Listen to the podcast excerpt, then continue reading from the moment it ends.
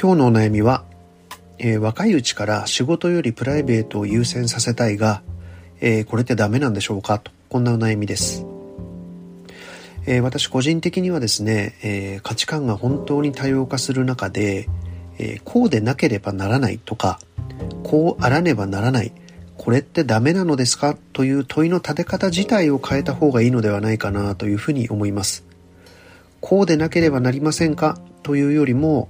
この質問をくださった方、えー、あなた自身がどうありたいと思うのかということに尽きるのではないかと思います。なので、若いうちから仕事よりプライベートを充実させるべきでないという上司が仮にいたとしても、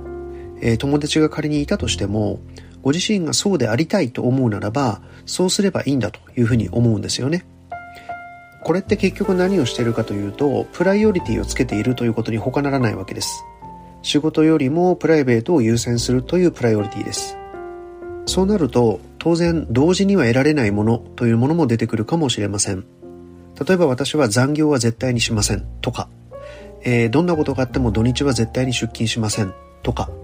私は絶対に転勤はしません。というようなことで、働き方のスタイルみたいなものを自分の価値観に従って、えー、決めていってしまえば、なかなか会社から言われたことのオーダーに応じきれないみたいなこともあるのではないでしょうか。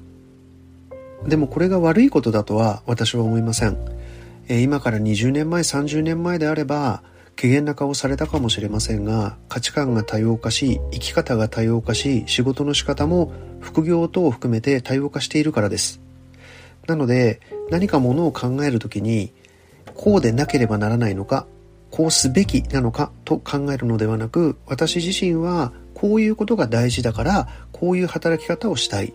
私はこういう価値観に従って、こう生きていきたいということをちゃんと考えて、そしてそれをちゃんと行動に変えていくということが大事なのではないでしょうか。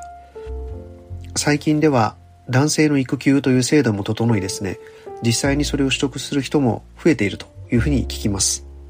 そして会社側も、えー、周りで働いているメンバーもそういうことをしっかり受け止められる、えー、受け止める土壌もできているのではないでしょうか。